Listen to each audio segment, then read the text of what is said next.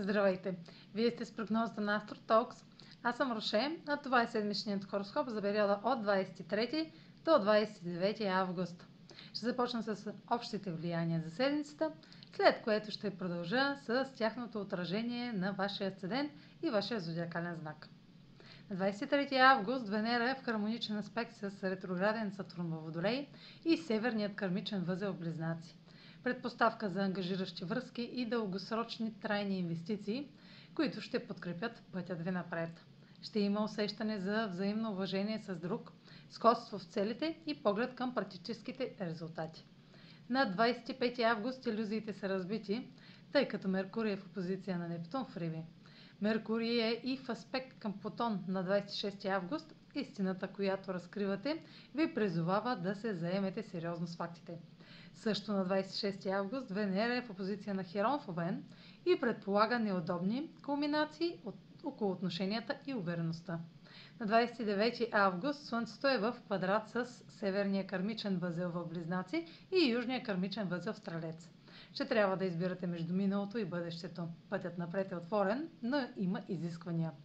А сега проследете как ще се отразят тези влияния на вашия седен и вашия възодиакален знак. Седмична прогноза за Седент Лъв и за Зодия Лъв.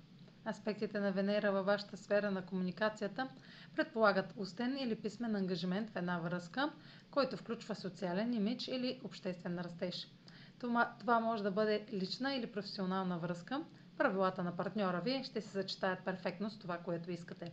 Ще се справите и с някои трудни новини, свързани с пътувания, образование, правни въпроси или публикуване отговор, свързан с нова област или убеждение, може да не е това, което искате да чуете. Стремете се към балансиран отговор, а не към всичко или нищо. Меркурий във вашата сфера на личните ресурси е в опозиция на Нептун, предполага объркване, последвано от яснота по отношение на финансите или емоционалната сигурност. Това, което споделяте или дължите, може да се окаже много различно от това, което първоначално сте мислили. Не се колебайте да настоявате за фактите. Аспектът на Меркурий към Плутон ви призовава да следвате засилена работна етика или по-дълбока реалност, включваща здраве, работа или задължения към друг. Съсредоточете се върху това, което знаете, че е истина и върху това, което трябва да се направи.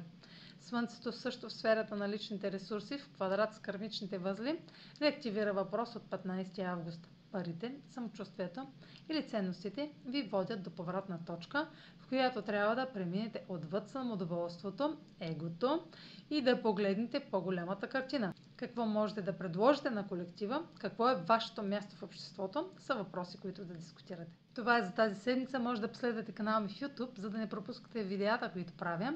Също така да ме слушате в Spotify, да ме последвате в Instagram, в Facebook. А за онлайн консултации с мен може да посетите сайта astrotalks.online, където ще намерите услугите, които предлагам, както и контакти за връзка с мен. Чао! Успешна седмица!